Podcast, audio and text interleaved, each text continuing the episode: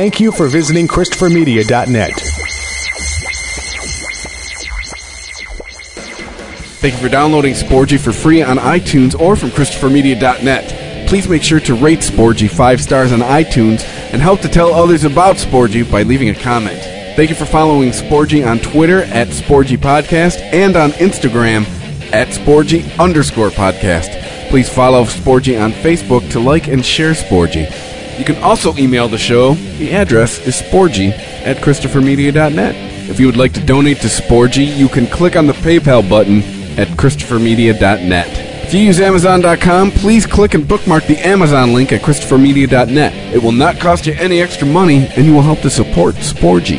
If you are looking to launch your own website, please click through the HostGator banner at Christopher Media dot net. Christopher Media uses HostGator to host all of the shows produced by the Christopher Media Network. When you click through the HostGator banner at Christopher Media dot net and sign up for HostGator, you're helping to support Sporgy. We know that choosing the perfect gift for a man is a difficult task, but not anymore. The Bro Basket dot com is here to help. We all know men are hard to shop for, but what do guys actually like?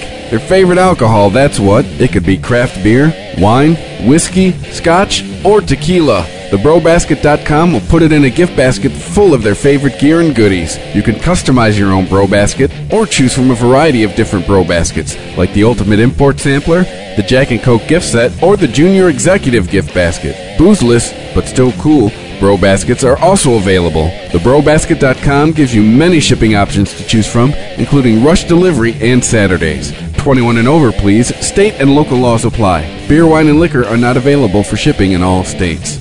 You can help to support Christopher Media by clicking through the Bro Basket dot com banner at Christopher Media dot net. Men used to be hard to shop for. The Bro Basket dot com.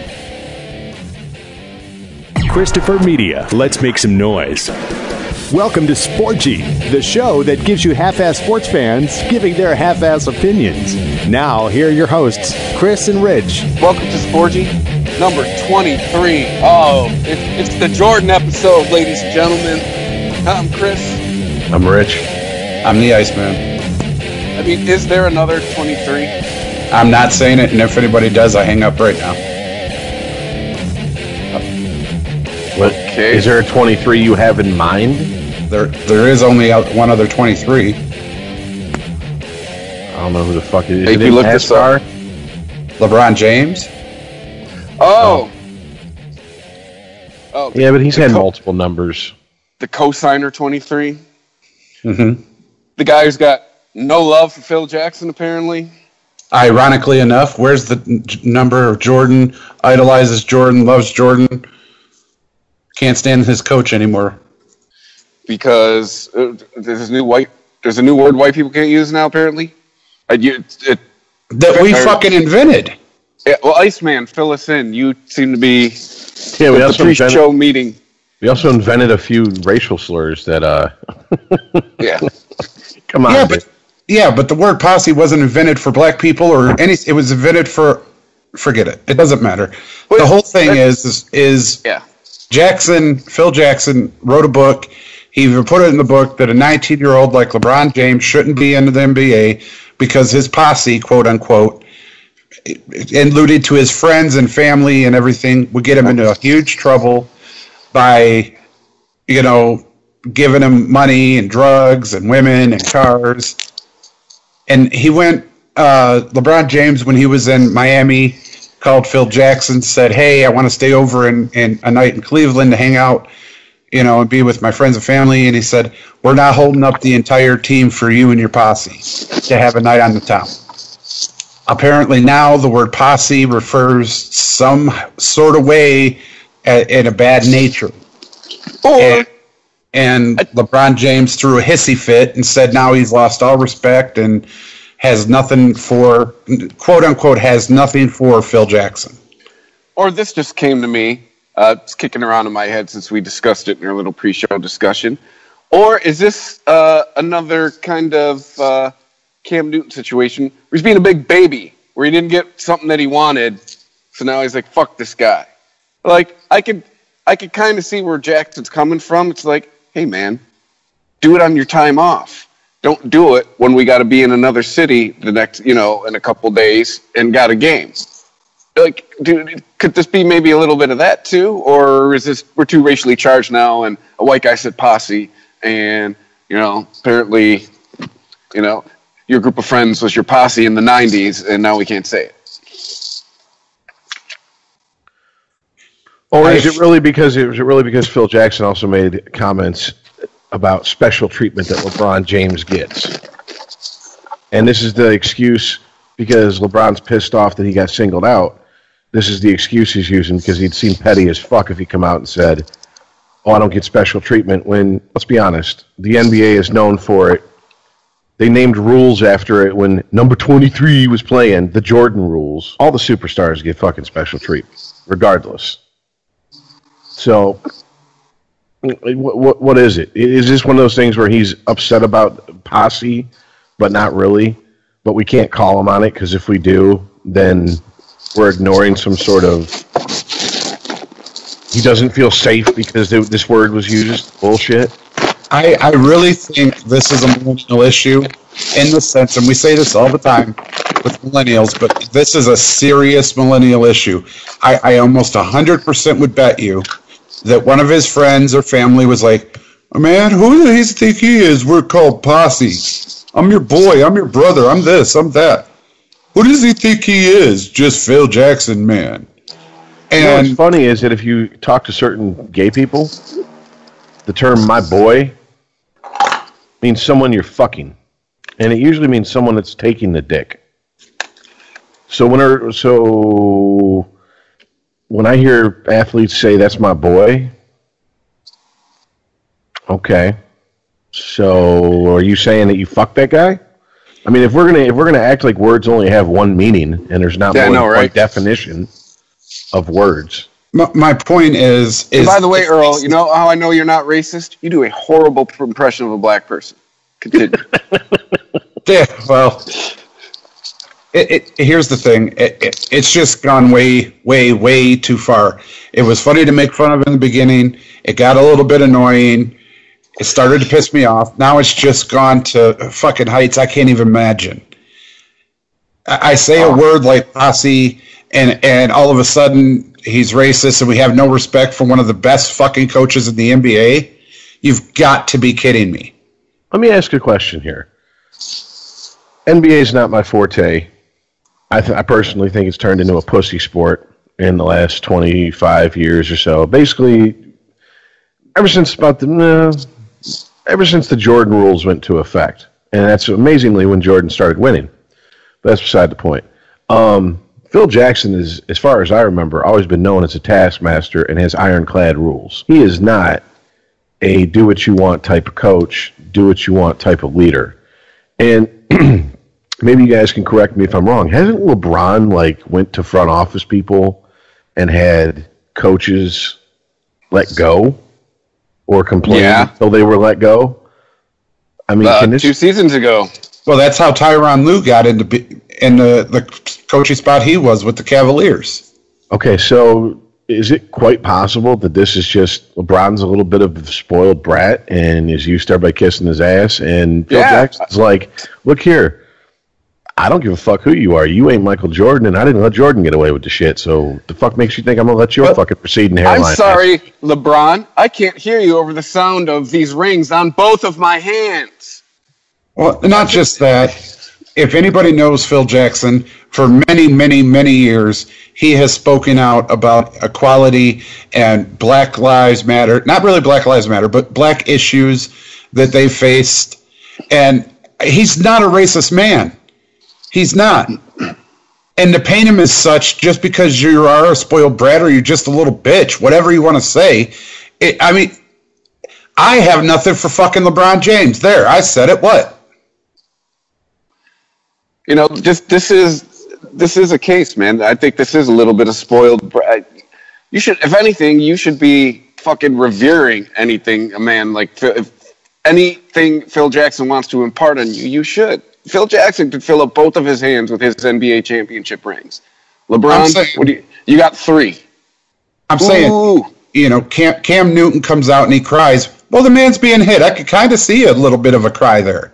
I get it. LeBron James can't stay at a fucking city for a night and he throws a fit and loses respect, and you're throwing a temper tantrum in the middle aisle of a fucking grocery store. Dude, stop it. Do it on your off time, billionaire. Don't do it on the team's dime. Well, I think the funniest thing out of all this, because I, d- I did have to read up on it, because like I said, I just don't, I don't give much of a shit about basketball, um, is Melo, Carmelo Anthony, has came to Phil Jackson's defense, and even I know Melo is not a... Uh, He's not a team guy. He's not a you team know what I'm player. Saying? Yeah, exactly. He is not going to sit there and take some bullshit if he thinks he's being handed a bunch of it. Melo loves him some Melo. Exactly. So if Melo is defending Phil Jackson and pretty much everyone's kind of scratching their head at the, really, posse? This is an insult now? A term that, I mean, it, I, it, dude, I'm trying to think, like, It's, it's maybe been ten, fifteen years since it was used regularly, even by white people, but it wasn't even in question then. It just went out of style. It's like everything else. It's like everything else that comes from the hip hop uh, culture. Once it gets, once it gets fucking start start being used by the wrong people, it falls out of favor. Anthrax was starting up a posse in the late eighties before the brothers were even using the word. For you metal fans out there. We knew you're out there. You're old, like us. But uh, you know, shout out to Rob, the guitarist. I think Cam Newton and LeBron James should get together on the weekend and go shopping for adult diapers together. Well, I mean, it's it, I don't know. The season just started, so is this? I don't know. Is this some sort of? I don't even. I don't even know, man. I. I. I it's so asinine. I'm. I. I completely agree with you, Earl. I'm just like, what? Really? It's. It's so far out. Like I said, it was funny, and it just escalated to where I'm just like, oh, just shut up. I'm. I'm like the older people that I used to hear, that were just like, you've got to be shitting me. You know, th- we've all heard the story. I've walked to school uphill in the snow, barefoot, both ways, and it's you know, it, and that's what I'm hearing now. You know, Cam Newton. Oh, but I got hit, motherfucker. So did I. It's called football. Now you got LeBron James. I can't stay the night at my friend's house, and he called him a pussy. What the fuck do you want him to call him? Your gang? And now your you're homeboys? A gang member. But if he said homeboys, you'd be a lot more pissed off there. Fucking LeBron. I just, I don't get it. He's the most respected, winningest coach in the past thirty fucking years, and you got nothing?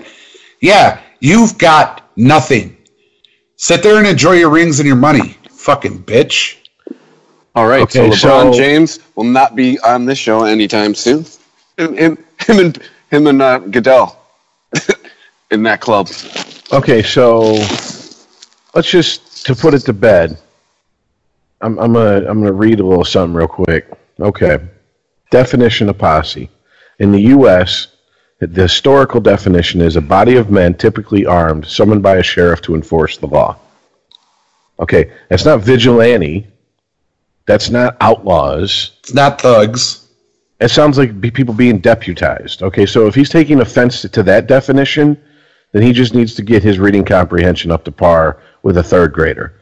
Okay, now the British one, it's pretty much the same thing. It's a historical definition. The body of, the body of men in a, co- in a county whom the sheriff could summon to enforce the law. Pretty much the same thing. Now informal, and it says modern, a group of people who have a common characteristic, occupation, or purpose. Characteristic, occupation, or purpose. We're all friends. We all play ball.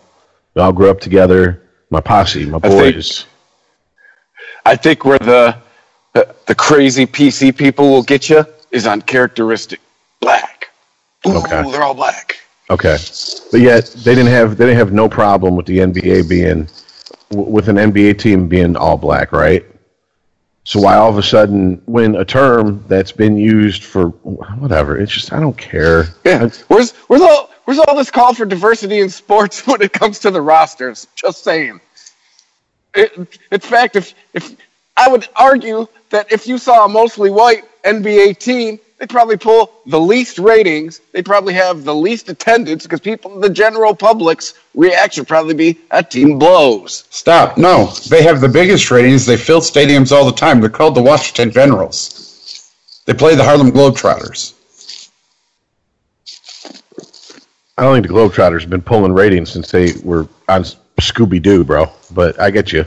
I was um, thinking the same thing. But, I, but at, the, at the same time, you got people taking knees to the flag, trying to raise awareness on Black Lives Matter. I get all of that. You got Cam Newton crying because he's getting hit, whatever. And then you got this guy who's offended over the word posse. Don't ever go talk to Sir Mix-a-Lot. My posse's on Broadway. Are you kidding me? What is he saying? And not, and then to lead into the next story, you got people from the Detroit Lions like Antwan Bolden. Antwan. Take, that's right. Taking him and his posse to D C to actually make a difference, to find out how people like like Bolden's brother doesn't get shot by the cops. How do we bridge a gap? What do we need to do to inform our posse of the right way to handle things so things like that don't happen? That's a positive. See, but that's there's where you and I differ, because I, I see something like that and I'm wondering is what are you what are you really quote unquote doing? What action are you taking? Is it more just getting your picture taken and moving some air around, or do you got an end game in mind? Okay, if if Kaepernick went to the state capitol to do that, I would say that's a photo op.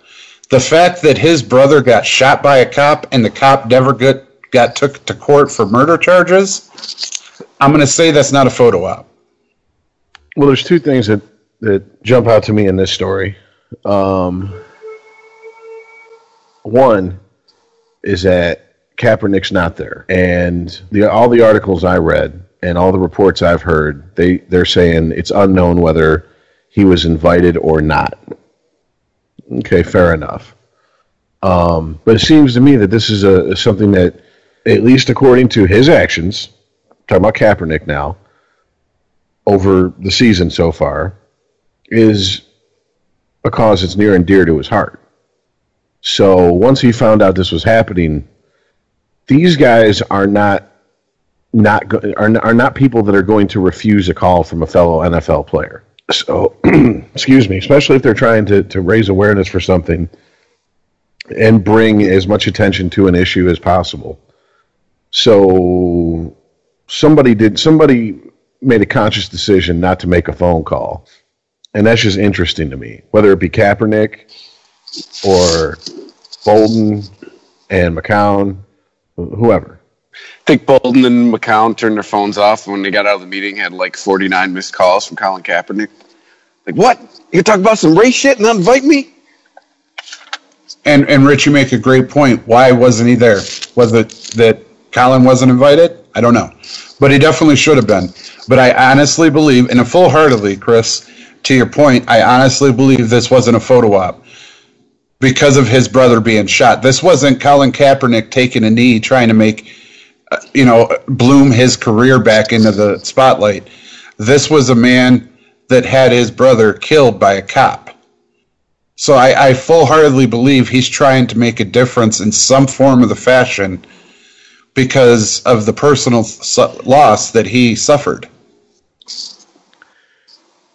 And I, I will go, I guess this is getting into a little bit of personal philosophy with, with one of the players, at least, that went there. Uh, McCown is is fairly well known to lean to the right due to his religious beliefs on a lot of issues that he's voiced over the years. He's one of the guys in the in the N F L who, in fact, I think he is the guy who started in the N F L this like rallying cry to like like against porn and all this type stuff.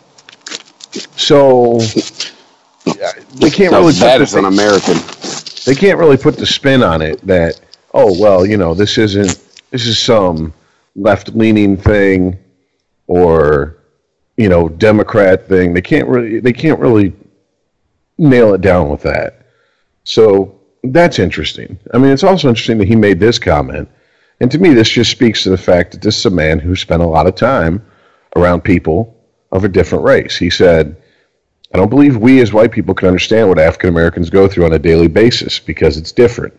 For me, first and foremost, I want to be able to acknowledge that and say that our stories are different and our histories are different, but let's try to be a part of making it better moving forward.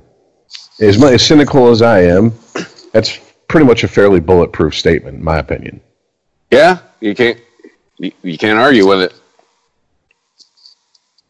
And you notice he did it without insulting anyone, without being condescending, without name-calling, without making accusations of being having some sort of moral high, high ground over people. And I know that Bolden also came out and said this isn't about hating on cops. This is about getting... And didn't I say this back when this first started with Kaepernick? What would, okay, what would I do? Okay, if I if I was Kaepernick and I could draw this much attention to something, I would sit down. The communities were... They're having problems between the communities and the police. And I would sit down leaders in the community and people from the community along with the police and say, talk it, talk, talk to each other. Don't talk at, talk with each other. And don't don't listen waiting for your chance to talk. Actually listen to what is being said and understand where it's coming from. You're not going to agree on everything. That's a given. But when you make a habit of dehumanizing the person on the supposed other side of an issue, automatically you, you don't want to see them in any type of way as having any common ground with you. So, hey. Uh, I think as, we've been demonstrating that as a country for the last week. But exactly. Yeah. And, I mean, hey, more, more power to them. All those players that went, hey, good job. Pat on the back, gold star. You know how come? Because it's what we've been fucking... It's what I've been saying for months now. And this doesn't... And to me, this needs to... It it, it It's nice that it, it's happening in the N F L, but... Sorry, dude. Sorry. That one came out of nowhere. It's nice it happened in the N F L, but it also needs to happen across the board on a lot of different issues. So, that's my take on it.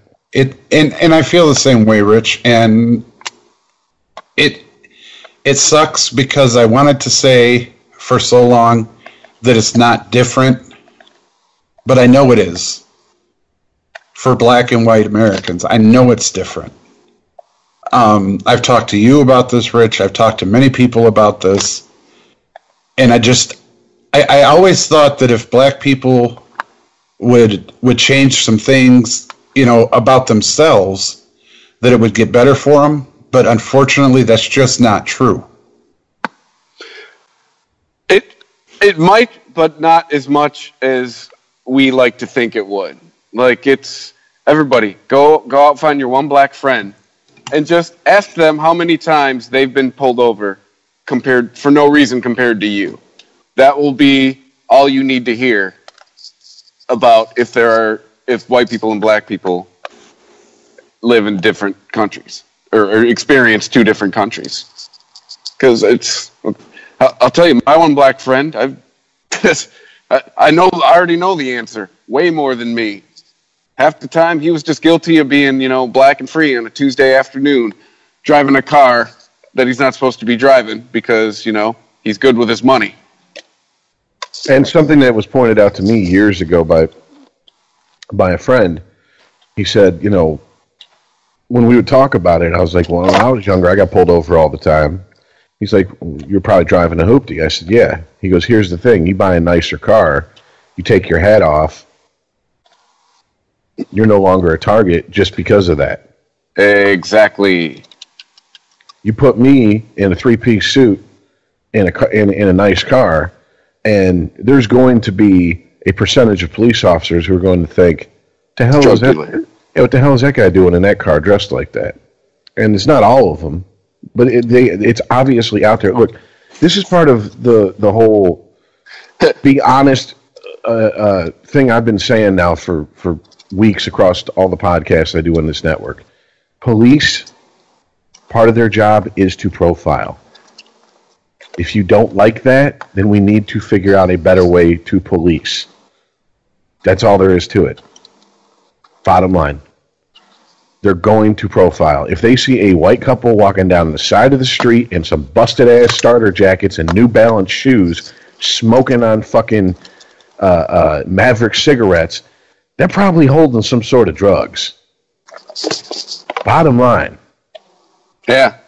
Don't know what to tell you.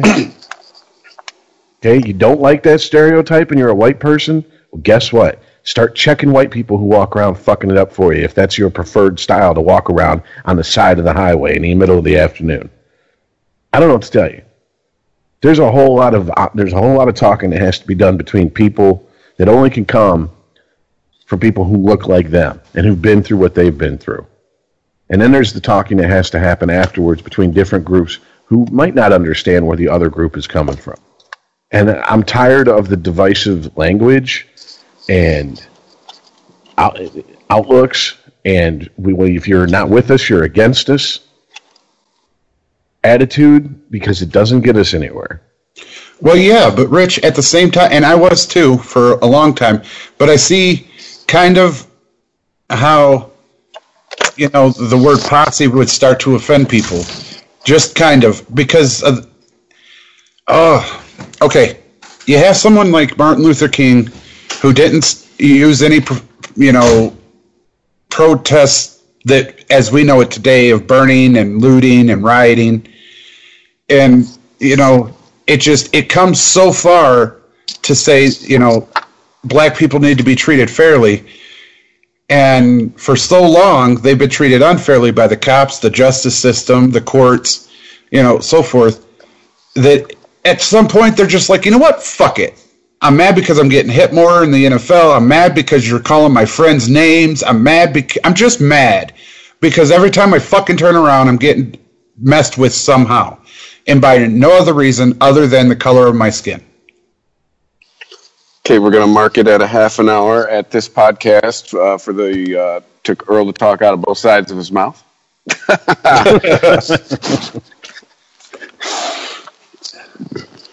Well, I mean, no, I, I, I, it, just, it it it pisses me off that it got to that point. It does. It pisses me off that it got to that point.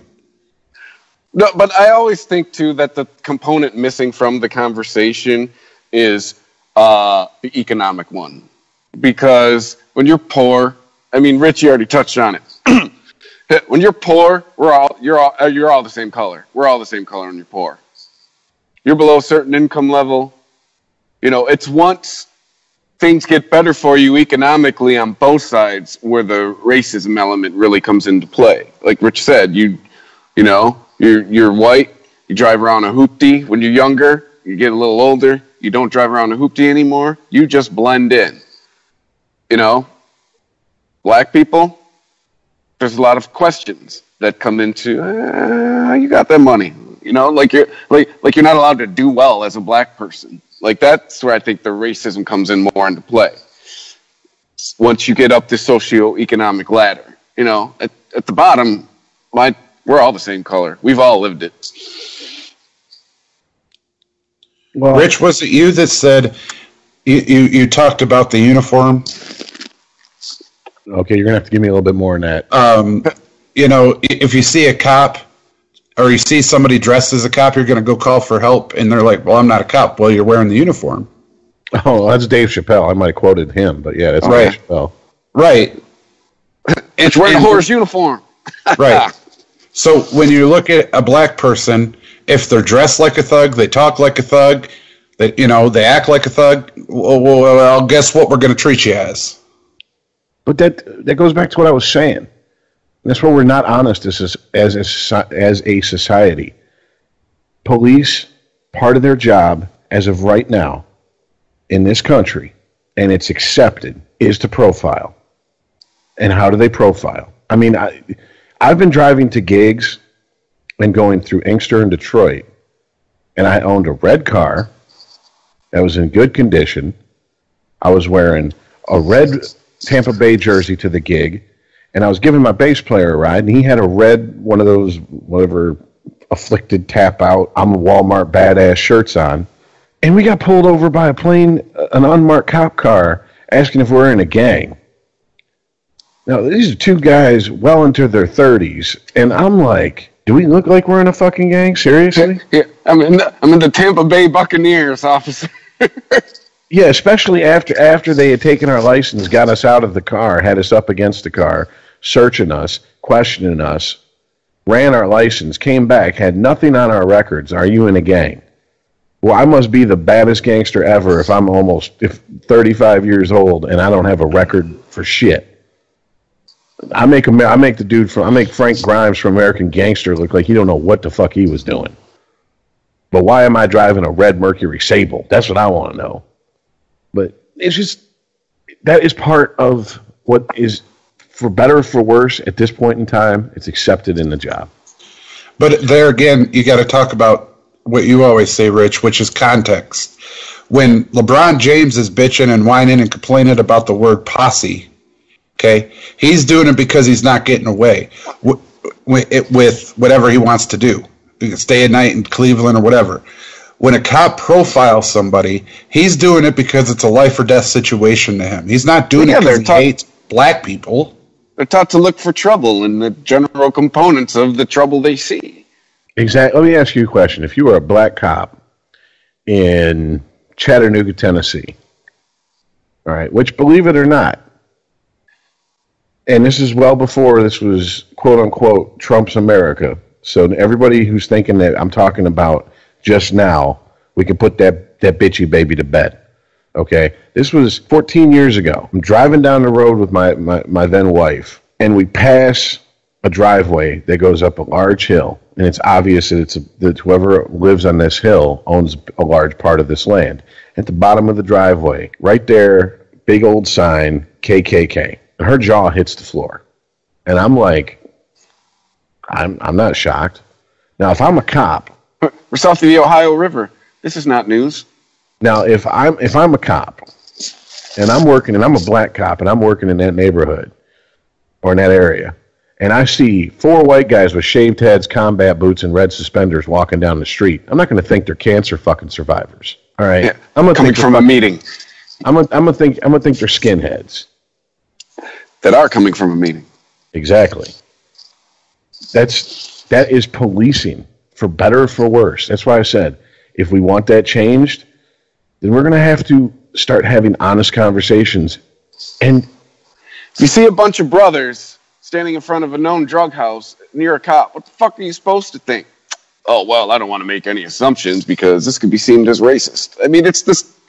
I just pretty much flipped the script, the script on Rich's example. I mean, it's the same thing. What are they supposed to do?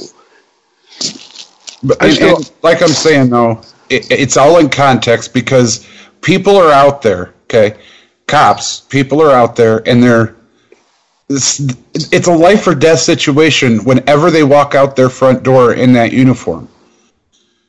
So for somebody to say they're profiling or that they're being unjust or unfair, well, just because they are protecting themselves is not true.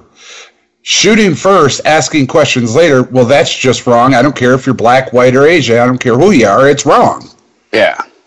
Like, that's that's been a uh, issue lately, which uh, the cop that shot uh, the gentleman in Minnesota did get sentenced today. But, man, right. Sports, you know, guys. Uh, unregimented Saturdays on Christopher Media dot net and iTunes. You'll hear more of this stuff. Anyways, I just, I just want to say... as far as this whole, he has no respect for Phil Jackson thing. Personally, I think he's, I, th- I think he's got his panties in a twist because Phil Jackson called him out and said about the spe- special treatment comments. Yeah, I, and I totally agree with that. I, I think LeBron I think this- James is a spoiled bitch who's been handed way too much fucking money and thinks that he should have the right to act like a poor black kid and get offended by every little thing that any white person says. That's bullshit. And man, you ain't been poor since you were eighteen years old.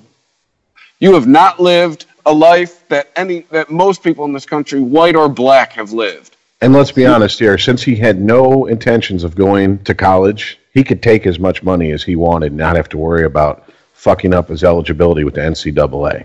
Yep. So I guarantee you that he had some people in his community that were like, look, you're going to go high in the draft, if not the number one pick, from a young age. and watched out for him and his. Because straight, it happens. Straight out of high school, Nike gave him a ninety million dollars contract. ninety million dollars. Yeah. Nobody lives that existence, sir. You straight out of high school. Are you fucking kidding me? On top of that, go back go back and watch documentaries about the Fab Five or any number of players who were talking about coming coming up in rough neighborhoods, and the and, and the drug dealers would watch out for them and make sure their noses were kept, were kept clean, because they'd say, uh-uh, you got a chance to make it out of here. You're not going to fuck that up. Jalen I mean, Rose. Is, exactly, exactly. Wasn't that one of the little vignettes in uh, the third season of Orange is the New Black? Or, or one of the seasons. Uh, the girl who was the track star that was from the hood. She was at a party with a whole bunch of gangster shit going on. And the guy was like, get the fuck out of here. It, you got a chance. It, you know? It's Yeah, don't blow it. Deal. It, don't yeah. blow it. I mean, and if you really want to get down to it, look at someone like Allen Iverson. I mean, he... he was just present when a fight broke out, and he ended up getting sentenced. And that whole community, he, he, he we would have never known Allen Iverson like we knew Allen Iverson if that community didn't stand up and say, wait a minute, this is a bunch of bullshit. There is no, there's videotape of the actual incident, and there's no videotape of him doing anything illegal. In fact, the video shows him leaving the scene the minute the shit started because because people were watching out for him. I mean, you can be taken care of in different ways besides monetarily. That's just all there is to it. He should have got Ray Lewis's lawyer. But see, that brings me back to what I was saying about Bolden and, and Quinn and all of them going to D C. I, I highly doubt, almost ninety-eight percent sure that wasn't a photo op. That was him going... my brother's dead. I need to find out how to make sure no other brother dies. Yeah. No one else's brother. Not my, not brother in the black sense, but no other brothers of people die needlessly because a cop at, shot first and asked questions later. Well, and I can really, respect him. It's really funny because as much as people who don't like sports like to shit on sports and say it's stupid, it's a waste of money, it's a waste of energy to pay attention to, a lot of social changes came through sports. And to discount it or to just flat out dismiss it because you're not a sports fan shows your ignorance. I mean, look at I mean, look at the, the color barrier in baseball. I mean, that was huge when Jackie Robinson first played for the for the Brooklyn Dodgers, right? That was huge. That That took that, that helped some people, because I can't even imagine the mindset back then. But that had to help some people go, oh, well, I guess black people aren't as different from us as as as I've been taught and told. Because neighborhoods were much more segregated then than they are now. I mean, yeah, we got our problems with segregation and self-segregation, but this was enforced segregation. So I mean, this is I, I have that's how come I have respect for athletes who risk the seeing those dollars fly away when they take a stand on something they believe in. Even if I don't necessarily agree with their cause, as long as they're not raising hell and acting a fool to do it, I have respect for them for standing up for what they believe in, because you do see those do- those those bags of money fly out the window. Because the last thing companies want is to have any controversy surrounding anybody they're going to dump millions of dollars into. So, yeah, I mean, once again, more power to them. Good for them. I hope something came of it. I really do. All right. Let's get into some lighter fare. It's been a serious week, though. So, uh, yeah. Lighter fare. I like lighter it. Lighter fare. How about uh, college Tony, football, huh? You want to go what directly we... to that? Just skip the N F L, huh? Well, the N F L gets its own. I mean, we can do the N F L right before the picks. We do... big whole huge portion of N F L. But let's talk about the college games. I mean, two, three, and four, all taking the loss. Hey, I got my own ice shit right here, man. Told you guys, trap game. Yeah, but that was a trap week, man. You can't count out those corn-fed motherfuckers from the middle of the country. We'll get to Michigan in a second. My biggest yeah. shock is the fact that Clemson lost. I cannot believe that. Believe it. And the, and the matter that they lost, the, their opponent, I, I, I understand you saw the Michigan thing coming. It was a trap game. I got it. Nobody saw Clemson losing. Nobody. Well, that's why you play the games, man. I mean, I say all the all the fans in the stadium saw them lose. I mean, if if it was a matter of we could just look at the uh, schedule and go, okay, that's a win, that's a win, that's a win, that's a win, that's a loss, that's a win. We wouldn't even need to have the games played. We could just sit around and talk about the schedule.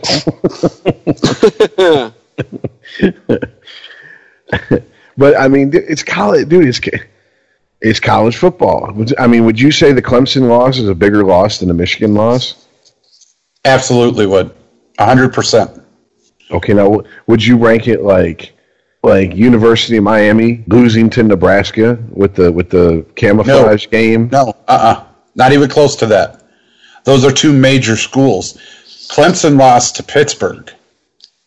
Would you put it up there with Michigan losing to Appalachian State? I would. That's exactly what I was heading for. Okay. There's no re- reason, rhyme to the reason, nothing. There's no way anybody that was even thinking of watching Clemson in that game said Pittsburgh has a shot. And the fact that it was that high scoring, it is shocking to everybody. It's not, I mean, it shocks some people that, you know, Michigan and Washington lost, but it was a stunning shock to everybody across the board that Clemson lost to Pitt. There, that is exactly Michigan losing to Appalachian State. Like, w- wait, what happened? I'm just glad for once Chris isn't in the studio, so don't have to listen to him play the uh, the guy from Appalachian State screaming about when they blocked the field goal, going ah ah ah, and I'm like, boy, that's excellent commentary right there. That's right up there with "Do you believe in miracles?" You know, just some guy screaming. Yeah, I'm not going to go that far with the Clemson loss, but it was a huge, huge upset. Well, see, I've heard once again, they're, and they're all talking heads, so you got to take it for what it is. When it comes to sports, they're all competing for your, the same viewership, so you know, hyperbole comes in after after a certain point. But I've heard them compare it to the, yes, Michigan or uh, losing to Appalachian State. And yes, I've heard them compare it to U S A Hockey beating the Soviets in nineteen eighty. And I'm like, really? Come on. That, it's, really? Okay. So. Wasn't that big a deal, but it was at the same time. I mean, it wasn't as big as do you believe in miracles? Yes. I mean, it wasn't that. I mean, Duke basketball lost to Kansas. Are you kidding me? The number one team, Duke. Yeah, but Kansas generally always has a decent basketball program. It's not well, shocking. They, they do, but it's that number one factor losing to a, a lower-ranked team. Pittsburgh wasn't even ranked. They were supposed to come in there and walk on them. And it, it didn't go that way, not even for a little bit during the game. So, if you're the Rutgers coach, or you, you've you've polished up your resume at this point, right? If you're the Rutgers coach, you hope you invested wisely because you ain't getting a job nowhere. You'll be coaching Pop Warner next year, maybe. You'll be doing the fucking chain gang on the Pop Warner field. I didn't see the stats, but did. Was there one hundred yards of offense between the Michigan and Michigan State games from Rutgers? If you combine I, the two? Yeah. I know there wasn't in Michigan, because we talked about that. It was like thirty-five total yards. Yeah. They were minus yards for the first half. Did they did they break did they bust sixty-five yards on Saturday? I mean, I was getting the updates on my phone. I think by like twenty-one nothing, I was like, "I'm fucking. This game's over. What am I going to watch?" Like, hold on, let me look. Uh,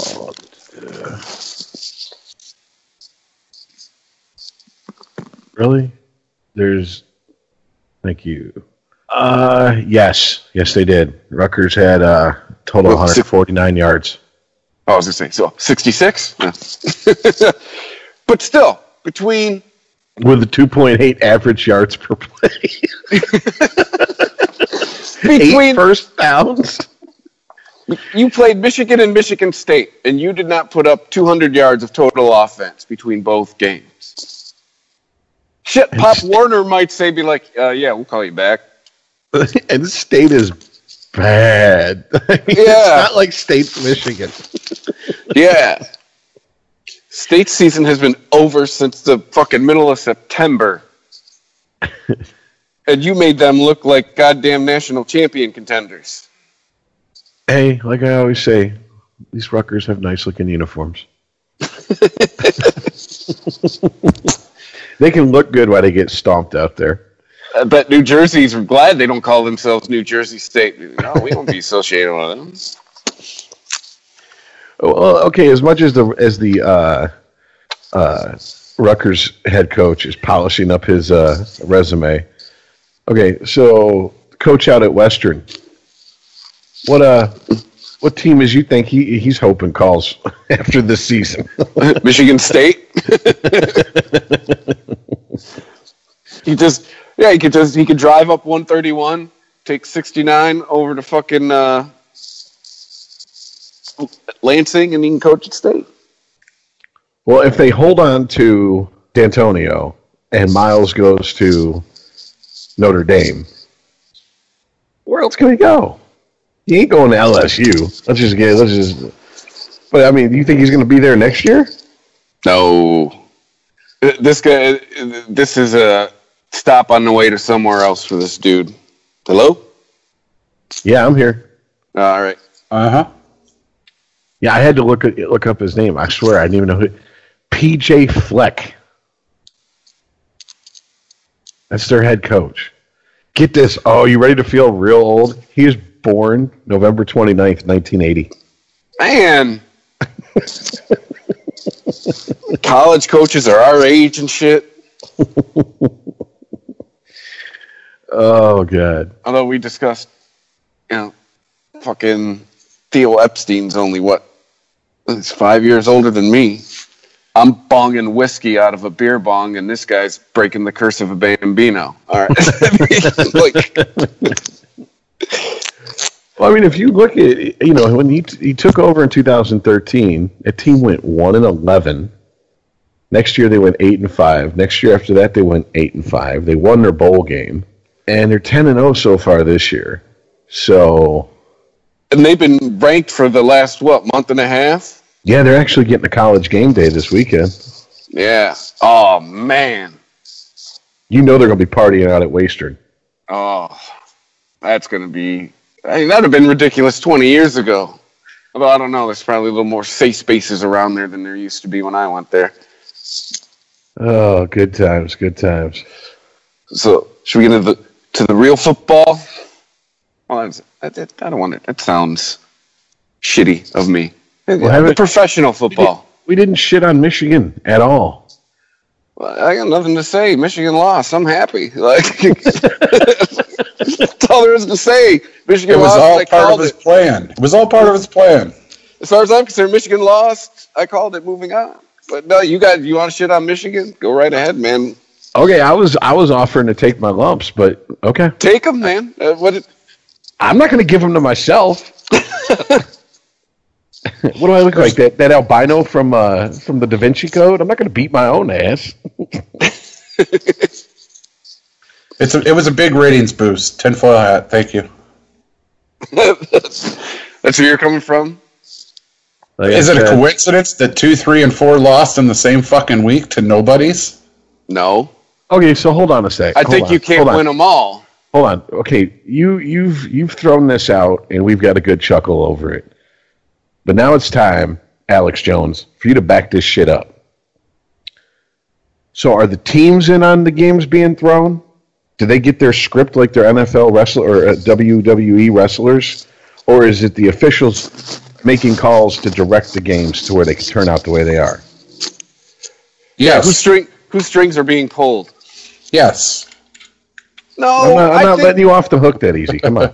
No, Earl, I think No, I, I don't know, I, I think guys. The keyword I, I don't in your think... phrase is nobody's. I think it was three trap games. I think it was three teams teams think they didn't have to get up for, is I think what happened. I don't... It just... There's too many coincidences when, when shit goes down like this. All the way from the N F L through the college. Um... Oh no, the the pay, the Patriots get blanked at the Buffalo Bills the game before Tom Brady returns and annihilates Cleveland. But I could give you several examples of Rex Ryan beating Bill Belichick's ass in the last fucking decade. I'm and still not buying that one. Everybody's balls deep in Cleveland's ass this season. Come on, dude. Everybody. The Golden State Warriors are the best team in the N B A since Jordan, and they beat Jordan. They beat Jordan's Bulls record, and they go seventy-three wins. Woohoo! They're a shoo-in for the championship. Oh no, they're down one to three to Oklahoma. Hey, they came back. They're dominating the Cleveland Cavaliers, and then oh shit! And everybody's sitting there on the edge of their seat, going, "No, no, no." And you almost because you don't know what happens. I'd almost, I'd almost buy in a seven-game series or a five-game series that officiating would would get the word from on high. I mean, at this point, I'm not, I'm not, I'm not even wearing just a tinfoil hat. I'm in a tinfoil suit, and I'm lathering up in that Alex Jones butter. But, I mean, I would, if I did believe it was conspiracy theory, yeah, that makes sense because that gives you another game to watch. But when you're watching a college football game where it's a ranked team playing nobody, you got a lot of people who won't even bother watching that game. And where are the ratings coming from? Because they're usually gone and out doing something. I know M S U okay. fans that didn't even bother to sit down and watch the U of M M S U game this year. What if, what if the college thing isn't ratings? You know, tinfoil hat thing, but what if it's the referees were bought? Could you, could you see that at all? I could see that because we've got actual, like, instances of that happening in professional sports in the last, what? When yeah, was Tim sport? Downing? At basketball. Exactly. The shittiest of all the four sports, but anyways. I could see ref tampering before any of that other crazy shit, quite honestly, because it's happened before. It just it it I, I I love the, the world of sports. I love almost every sport there is. I love to watch it, and that means an update to including the W W E. That being said, I just maybe maybe I watch wrestling too much. It just like the the other uh, couple of weeks ago, and it keeps happening throughout the season, Chris. Where I brought your attention to the score of thirty-one to thirteen. How come it keeps coming up thirty-one to thirteen with the scores? Why? Magnets. How do they work? Fucking magnets. I'm telling you. Aliens, man. You know, a kicker can kick a field goal from fifty-eight yards away to win the game, but on the other game, he can't make one from twenty-eight. Come on. This is like a bad internet meme. thirteen to thirty-one. Illuminati confirmed. I've cracked the code, fuckers. Hey, you know what? Let's talk about let's talk about your first place Detroit Lions. All right? Just saying. And how did they end up in first place? On the bye week. It's the perfect way. The In other words, they didn't get a chance to fuck it up, so they're now in first place. That is so Lion-esque. And I'm just, I'm, I'm throwing this out there. I'm beating you to it, Earl. All right? Cubs won. Trump's won. This is the year, yep. man. This is the year. If there's going to be any year, it's this year. Yeah, so everybody in the nation, tune into the Detroit Lions football game. Ratings. What? We're in first place. All right? Caldwell's coaching for his job. This is Detroit Lions, Super Bowl champions, all right? Go to Vegas now. Place your bets. This is totally a bit, but I'm just saying. Stop laughing. I'm actually believing all this shit. Uh, see, but that's the thing, man. That's why we're, none of us are sports journalists. Because when you're a journalist, you're supposed to be, like, impartial. And we're all homers about something. like Chris yeah. is the closest thing to impartial, but still every once in a while, like, I think it's because you play fantasy that you ha- that you have rooting interest. yeah. Like, God damn it, I want them bragging rights. Oh yeah, man. I could beat, like I said, I, I could beat people that I don't know in public leagues all the time. It don't count till you beat your friends. Well, before we before we move on to N F L, I got to bring up something that just happened. I mean, recently, as of today, the National League and American League Cy, won, Cy Young winners. National League was Max Scherzer. American League is Rich Porcello. Both second, former Tigers? Second in American League is Justin Verlander. And there's a very good chance that by this time next year, Verlander will not be on the Tigers. Three former Tigers, two won, one came in second place.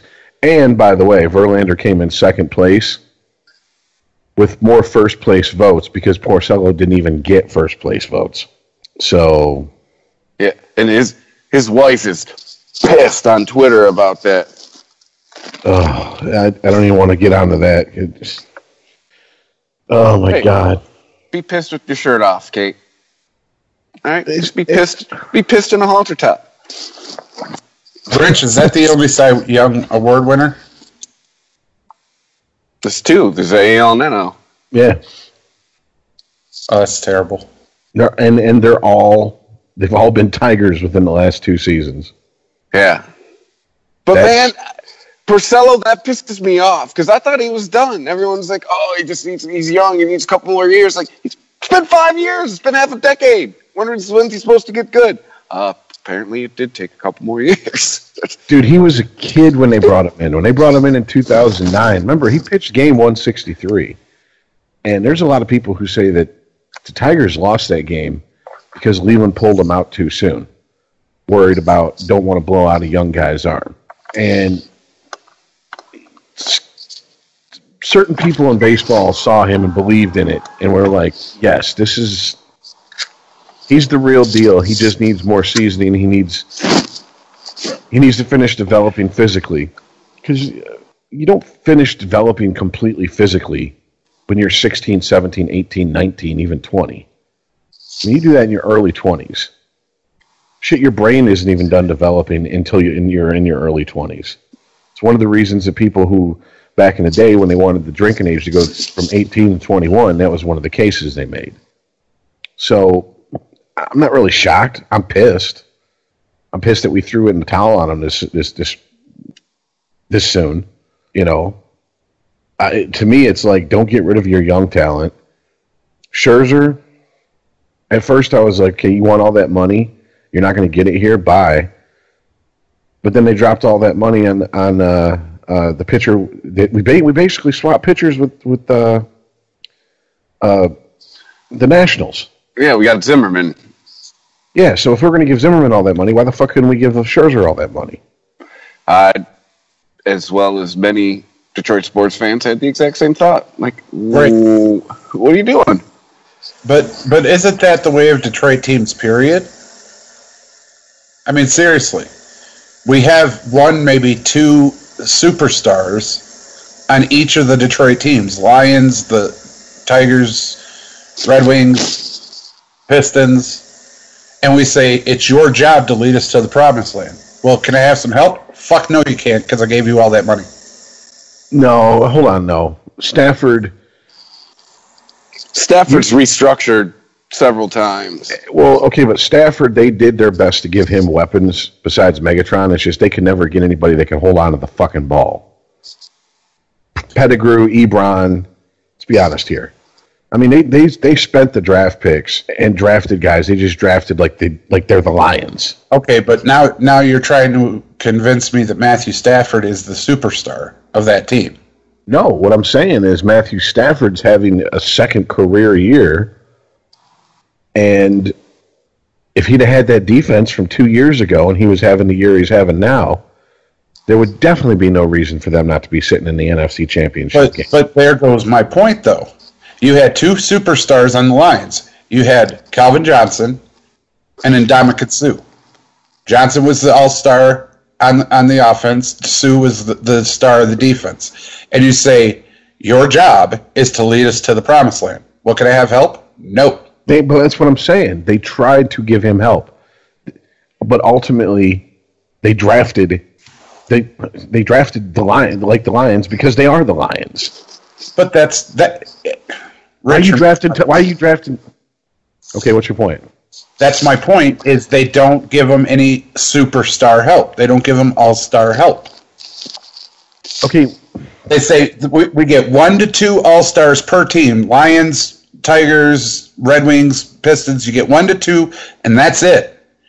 Yeah, we're going to draft, and yeah, we're going to we're going to trade, but it's not going to be any huge amount of help to the, our quote-unquote all-stars, all the way back to Barry Sanders.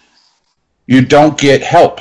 Mike Ilitch was a little different when he formed the Red Wings in the late nineties. Yeah, but Ilitch had a scouting team that could also go dig up players from parts of Europe that most teams didn't even bother scouting half the time. Right. But what other than that, the Lions had the opportunities with high draft picks and, and fucked it up with their drafts, but they made the attempt to give him the weapons. They just are incompetent. No, no, no. I think they're cheap, bro. That's my point. They pay one to two people per team, and this is Detroit teams across the board. One to two people per team, a hell of a lot of money. And then they're very cheap on, on the assists that they give them when they draft people. If they took if they took so and so the first draft and, and the first spot in the draft, they would have to pay him this amount of money. But they can get this guy in the draft for a hell of a lot less money, and he might do the job, he might not. And that's Detroit's M O, period, across the team board. I'm, I'm going to pay Calvin Johnson this much money. He's my all-star. He's the guy. Well, I need a defensive guy. Okay, we're going to take Ndamukong Suh, the second pick overall, and he's going to be the guy. O- okay, but I, I, I need a little help. Uh, we're going to take Nick Fairley. Supposed to be good. Might be good. Man, he can't even stay healthy. Well, he cost us, he's cost-effective. But that's been their M O across the board for so many years. Barry Sanders was, is, I don't care what anybody says, he is the best running back that has ever been in the N F L. Okay, and you're he, talking, you're talking, one, about football, which is has a salary cap. No, I'm talking about across the board in, in Detroit sports. Okay, but you say across the board with all the teams, that's bullshit. The Tigers fucking the ti- look at the Tigers' payroll compared to everybody else's in the league over the last ten years. It's been doing nothing but going up every year. To this is the first year since two thousand six that they've said we're going to cut payroll. It's gone up every year. The whole reason Ilitch doesn't spend with the Red Wings like he used to is because they implemented a salary cap after the two thousand four two thousand five lockout. Now, once you introduce a salary cap, you tie the hands of the teams. They can't spend like drunken sailors on leave. But even before they had a salary cap, he wasn't doing. Who? What? Who? Ilitch? You're yes. insane. You're insane. Uh, what the Juan Gonzalez season? Juan Gonzalez. Let's just don't even. I'm not. If you think that Ilitch didn't spend with the Red Wings, then you need to adjust the, the, your helmet you have to wear for your own safety. The strap is too tight. I'm not even going to argue with you on that. But I'm going to point out, bef- baseball, no salary cap. They have a luxury tax. You spend over X amount, you have to pay a luxury tax. Okay? Yeah, he wasn't dumping two hundred million dollars per year into his teams back in the day, but he was not shy about giving out contracts. Juan Gonzalez, Bobby Higginson, these guys got huge contracts and return and, and not even worth half of what they were paid. They sure did. I remember the Juan Gonzalez, they were talking, at least it was the biggest contract they'd given a Tiger player in my lifetime up to that point. All right, so he's not cheap. Then what is it? Because they always, they never have the your, right places, the right people in the right places at the same time. It's the same, the, the thing I'll give you, it, back in the day, now not so much, maybe even a little... is you're spending your money in the wrong places. You know, like I think the twenty twelve Tigers, you could have that that team would have done what it did without Prince Fielder. It could okay. have been somebody. This is the, if you really want. Okay, if you really want, what was going on here was the deal, and and, this, and all I can speak on are the Tigers and the Red Wings. The Red Wings had no salary cap. Mike Ilitch took over the Red Wings, and Mike Ilitch said, "I'm going to build this team from the dead things to one of the elite teams, hockey destinations in all of the league." And he did it. And then he did that before they started winning. When they when he traded Primo and Coffee away for Shanahan to the Whalers, Shanahan, they sent Redbird One out to pick up Shanahan, and he was literally on there, like their little Red Wings glasses they serve on the on the private jet. He was he goes, I was shoving them in my pocket because I was like, I don't know how long I'm going to be here, but I'm playing for the Red Wings. That's how big of a deal it was. That's how much of a destination they were. Ilitch saw the writing on the wall that the N H L was going to, the next time the C B A came up in the in mid two thousands, that they were going to, the N H L was going to fight for a salary cap. He saw the writing on the wall. So in two thousand four, he signed Pudge Rodriguez for money. two thousand five, he signed Maglio Ordonez and Troy Percival for big money. Percival was just, he's old, worn out, whatever. Ordonez, his knee was healing up, but then also he had that hernia for the first half of the season. And it was, a, from someone who's had that hernia, it affects your core muscles, it affects everything.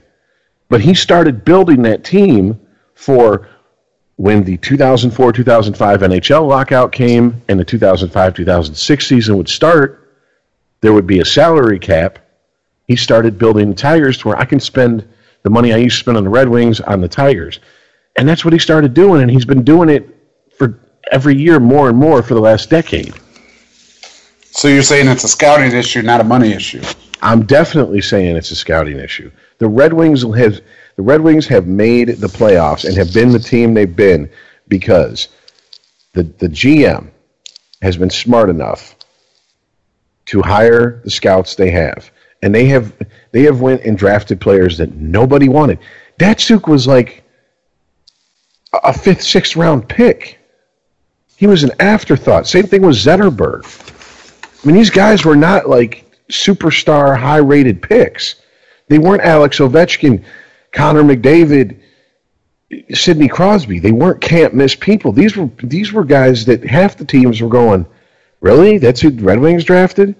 But the Red Wings made such a habit of picking guys, finding diamonds in the rough with their scouting departments.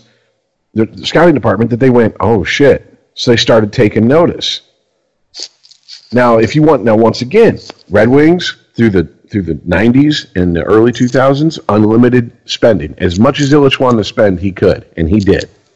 Salary cap hits, he switched that over that mentality over to the to the Tigers, and that's what he's been doing ever since up to this year. And even right now, even right now, it's not a given they're going to cut payroll drastically. It's just rumors and, and, and, and hearsay and scuttlebutt up here that they're shopping Miggy and Verlander and J D. Martinez because, well, the word around town is he's he's dumped millions and millions and millions of dollars into this team over the last decade with nothing to show for it. And for the first time in a decade, attendance went down last season. And when attendance goes down, you know what that means? His profit goes down. He can't spend as much as he was spending. He's been losing money between these two teams for years. These beers are a dollar more next season. That's what it means. I mean, baseball's a little bit different. Hockey, you don't. Hockey players, when they make the playoffs, they, they don't get paid. They get paid their salary during the regular season. They get their bonuses and their incentives at, after the playoffs are done with. And if they have playoff and bonuses and incentives, they get them then. All right, so owners make their money during the hockey season, during the playoffs. That's how come when the Wings were making deep runs every year, he could still spend like that. Now that they've been getting bounced out and he has a salary cap, he can't spend like that. My, yes, my it's, point. Been, it's, it's, it's been bad drafting. It's been bad scouting. It's been piss poor management, at least on the Tigers' end, of their minor league system. And giving up the minor guys from the minors. We had Andrew Miller. We had Cameron Maben. We had Rick Porcello. Porcello. Yeah. Porcello. We we had those guys. We had Scherzer for a song. We got him for a song from Arizona. Nobody wanted, nobody else wanted him. It was a three-team trade, us, the Yankees, and, and, and Arizona, and we got the best of that trade. I mean, it, it's just, we had all that, and we basically gave them all away. Now, granted, we traded Miller and Maven for Miggy. I think that was a good trade. Yeah. But, I mean, you telling me right now the team wouldn't love to have a guy like like Andrew Miller sitting in the bullpen, a workhorse, like especially he is, that he's proven through this last playoff run for Cleveland. I mean, that's some Oral Hershiser type shit. Like, I just pitched a, I just started yesterday. I'll come in and pitch a couple innings for you in relief. Put me in, Tommy. So yeah, dude, it's it's it, it, it. That's what it is. It's the breakdown from the top to the bottom. It's not that he won't spend money. Now the Fords and the N F L, all I can say is that you got a fucking a salary cap, and yes, the, the shit's been restructured since the lockout cost them the preseason or most of the preseason, whatever it was, a couple years ago, five years ago, and they've they've they've kind of calm down on the rookie salaries. I mean, there's a rookie salary cap now. You can't make more than this no matter how high of a pick you were. First overall pick, you can't make more than X. It's a max. They had to do that because teams were going broke betting on their future, and if they had a if they had a Ryan Leaf type bust, they were fucked for a decade. I'm just, my point is, you're saying, and I agree with you, okay, they haven't had more than one or two players on offense, one or two players on defense, all at the same time. Well, that's because they they don't have as good of front office as teams like Pittsburgh. Definitely New England falls into that category. I mean, who else is who else has been perennial contenders for the last decade? Seattle. You can make that argument about Seattle even. Yeah. They've been to they've been lots of N F C championship games, and they were what? Uh fifteen seconds away from repeating. And they were at Super Bowl forty, and they were in two more Super Bowls after that. Mm-hmm. Three Super Bowls in ten years isn't bad for a team. Especially the N F L, you know. You know better than I do. You're a bigger N F L fan than I am. N F L windows are a lot smaller than people give them credit for. Then we really need to restructure the hierarchy in Detroit. You do. For, for all Detroit teams. Because you see it come together so well when they get it right. But more often than not, they're wrong. Um, the Red Wings, you saw it come together with, you know, the like I said, the Russian Five, Yzerman, his line. You know, it that whole team was just, wow. Um, you know, with the Detroit Pistons in the early two thousands, you you you know, the our starting five was the best starting five in basketball. And it was full of people, like you said, Rich, that people were like, who? They took who? For what reason? And then we showed them the reason. But more often than not... Go ahead, I'm sorry. You just more often than not, they get it wrong. They get that one person. They get the Calvin Johnson. And then what? Nothing. Well, also, Dumars, he struck lightning with that going-to-work two thousand four Pistons team. That's not going to happen more than once or twice. It was X amount of percentage skill, X amount of percentage luck. And, he, I mean, you look at the moves he made. He tried. It, Dumars, I, I, say what you will about him as a, as a general manager, he at least tried to keep making moves to keep the Pistons somewhat relevant. And they went to how many Eastern Conference Championship finals in a row? What was it, four? Yeah. They made two so.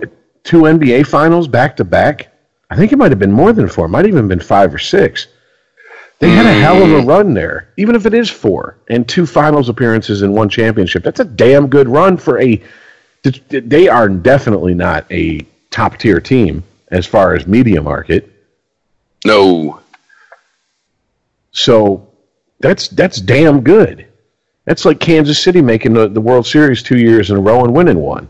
That's – like, right there is an argument that anyone who says you need a salary cap to compete, that right there, you just point to those two two people and go, or two teams. Well, actually, I think the N B A does, does have a salary cap, but you point at team at those two teams and go, you don't need to have a team full of superstars. You need to have a team full of motherfuckers who want to win more than anything else. Well, now you're talking about Moneyball. Well, I mean, that's that's more of a crunch the numbers and mathematically, that's like with the shift. Okay, well, we know that ninety percent of the time he's a left-handed dead pull hitter, so we're going to shift the infield. What happens about that one percent of the time he goes opposite field? You're fucked. You're playing the odds.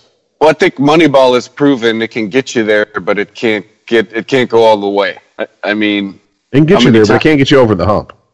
Yeah, I mean, how many times did the A's make the playoffs and lose? A lot. Yeah. In fact, that was Houston Street that gave up the home run, walk-off home run to Maglio Ordonez, and he was pitching for the Oakland A's in two thousand six. He sure was. But, hey, we've been in Detroit for a minute with the N F L. I mean, let's let's let's hit the bullet points of this weekend, or last weekend, or both, real quick before we get on to the picks here. Uh, I mean, uh, what we got? A, we got a quarterback controversy in L A already. How is that a controversy? I, I mean, mean, it's it's it's not. I I can't even begin to see where he's th- he buckled. Jeff Fisher buckled. Is this is he shutting the fans up? Is he like here? No, no, start. no. I don't think he has the call. I think this came from higher up. But they won this weekend. Like, I don't understand. I, I honestly think somebody in the higher office said, dude, we drafted this man first round, first pick, get him in the game. Carson Wentz went second, and he's doing okay in Philly. We got to do something. Our fans want this. Do it. But the, but make a change after a loss. Hey, I'm with you. I, I just don't think this is Jeff Fisher's call. I, I think he, he had to have buckled to higher-ups. I don't see Jeff Fisher pulling Case Keenum and putting in Jared Goff. I, I can't see it. I, I think if if the front office, the Rams front office, had told Fisher, or if it had gotten leaked from the front office that this was his last year, he'd have told him, fuck you, and he'd have played who he wanted. I think he thinks he has job security if he placates the front office, and so that's why the number one overall pick's going going in next week. I mean, that's that's what I think. You're talking about, you know, quarterbacks. You have Romo come out and endorse Dak as their starting Q B. Romo, really? They're eight and one. What are you going to say? What can you say in that position? If you say anything else but what he said, you're an asshole. Well, we'll get to the Romo thing, but I, I, I agree with you, Earl. I think I think the front office was like, excuse me, you're our head coach. You will play the number one overall pick because right now you have job security. If you don't listen to us, you will be looking for another job next year. That's, I don't even think that's a conspiracy theory. That happens all the time. You just look at Jerry Jones to see it happening all the time. Yeah, Uncle Jerry, who, who sure changed his tune. Once the Cowboys were what? They were six and one at the bye. Yeah, that L A just pressured him enough to say, we're, we're putting in the number one pick. We spent all this money on him. Do your job as a coach. Coach him up to the best you can be this season. It's already a, a wash this season. Put him in there. Get him some game time experience. We'll go from there.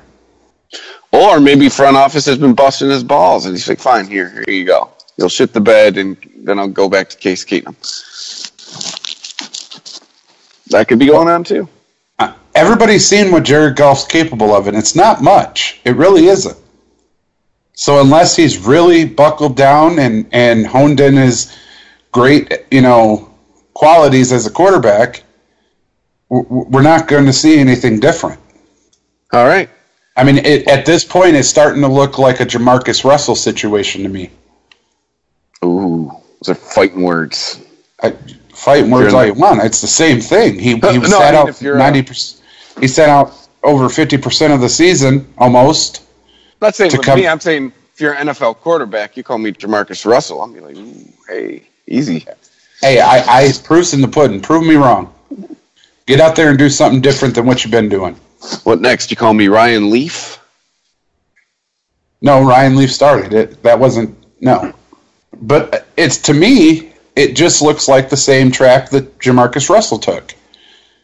Jamarcus Russell wasn't a good quarterback. Was, I mean, he was decent at best, but he's not N F L caliber. And he got out there after waiting his turn and just totally blew it. And then down away, you know, Russell went. Well, um, let's move on to a quarterback who's not blowing it. Mentioned him already a couple times, alluded to him. Dak Prescott getting the endorsement from Uncle Tony. The Dallas Cowboys. The Dallas Cowboys are treating Dak Prescott as the second coming of, um, oh fuck, I just lost his name.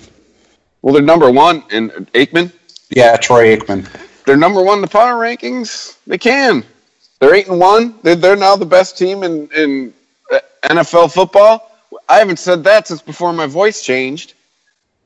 Like, quite honestly, I mean it's.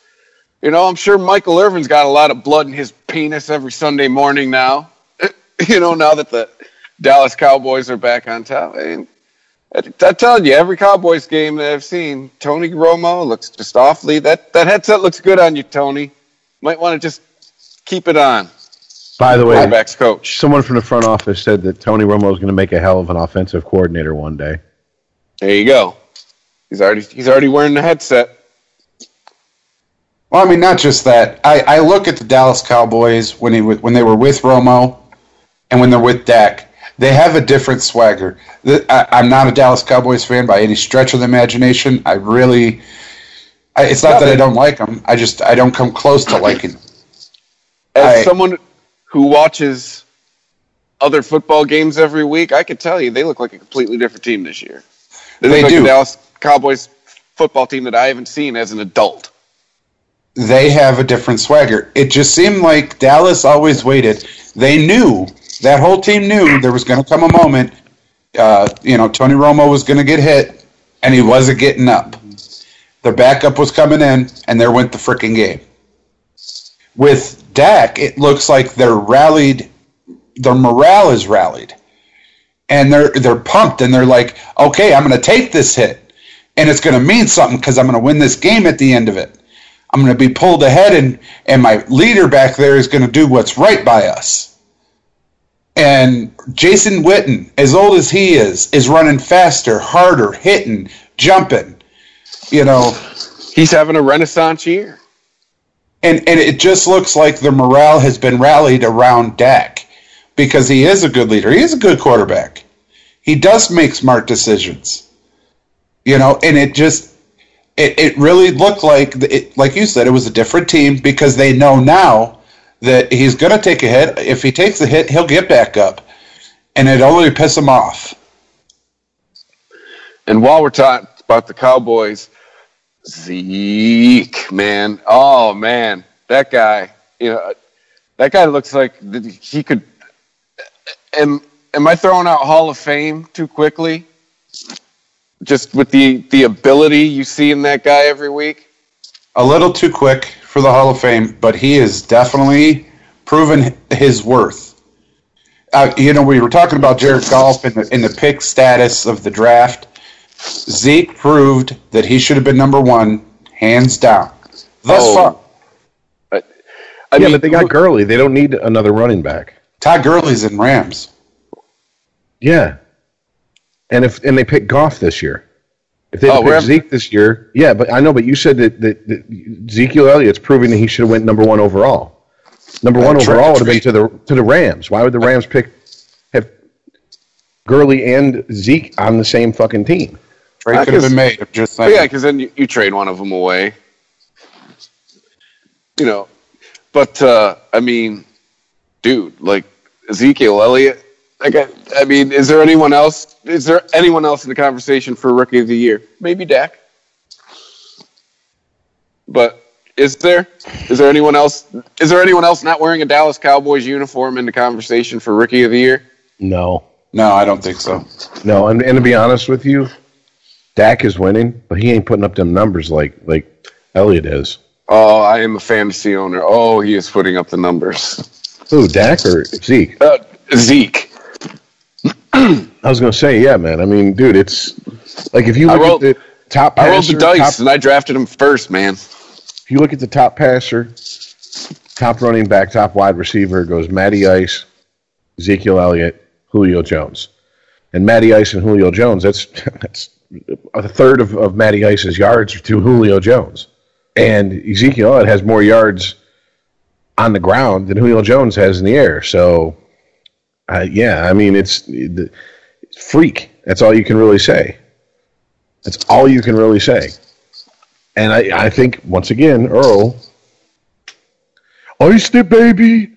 Uh, he's he's kind of lucky that this is the year that quarterbacks are getting lit the fuck up like Christmas trees, because if this was an air game league like it's been for, you know, the last decade plus, you know, the the quarterback era, he might not be getting as many attempts as he's getting. It's not so much the attempts that he's getting. It's what he does when he gets the attempts. Yeah, dude, I mean, that, just look at look at the end game, of that game. Yeah. Oh, my God. That game was sick. Now, that, hands down, best game I've watched personally this season, like that I've watched. Yeah. If there's I, been a better I, game, I, I didn't watch it. Yeah, no, because I'd resigned. Like, I left and went to the store. I'm like, well, there you go, Dallas. Romo's going to start next week. You're, you're finally taking a loss. There's Jerry's excuse. And then I'm keeping up with updates on my phone. I'm like, holy fuck, I left too early. Well, I, I hit the I hit the group chat up, and I was like, this is this game's a motherfucker, man. yeah, that's yeah. Prob- I, I I can't. It and it's not like, like Ze- it's not like Zeke's been doing it against shitty defenses either. He's been doing it against teams known for their defenses too. It doesn't he, matter if you got Cleveland or Philly out there. He's gonna fucking just bust you for a whole bunch of yards. Zeke came out of college exactly who he was. He did this at Ohio State. But, you know, everybody's like that rookie, you know, rookie year, you got to make the transition. And I told you so many weeks ago now, they've made him comfortable. Dallas has assured him and showed him, we will protect you. We will make sure you get your running lanes.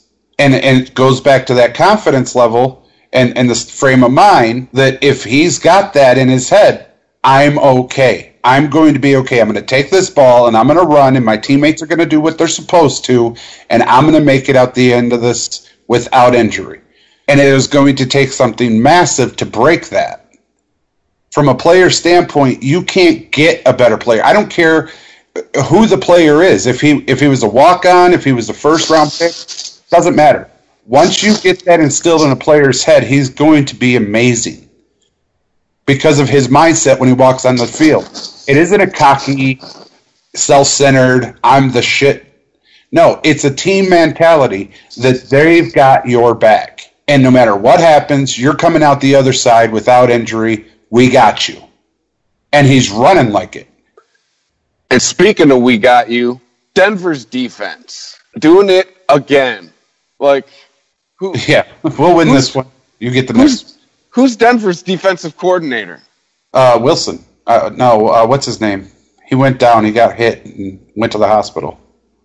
Phillips. That's oh, it. Wade Phillips.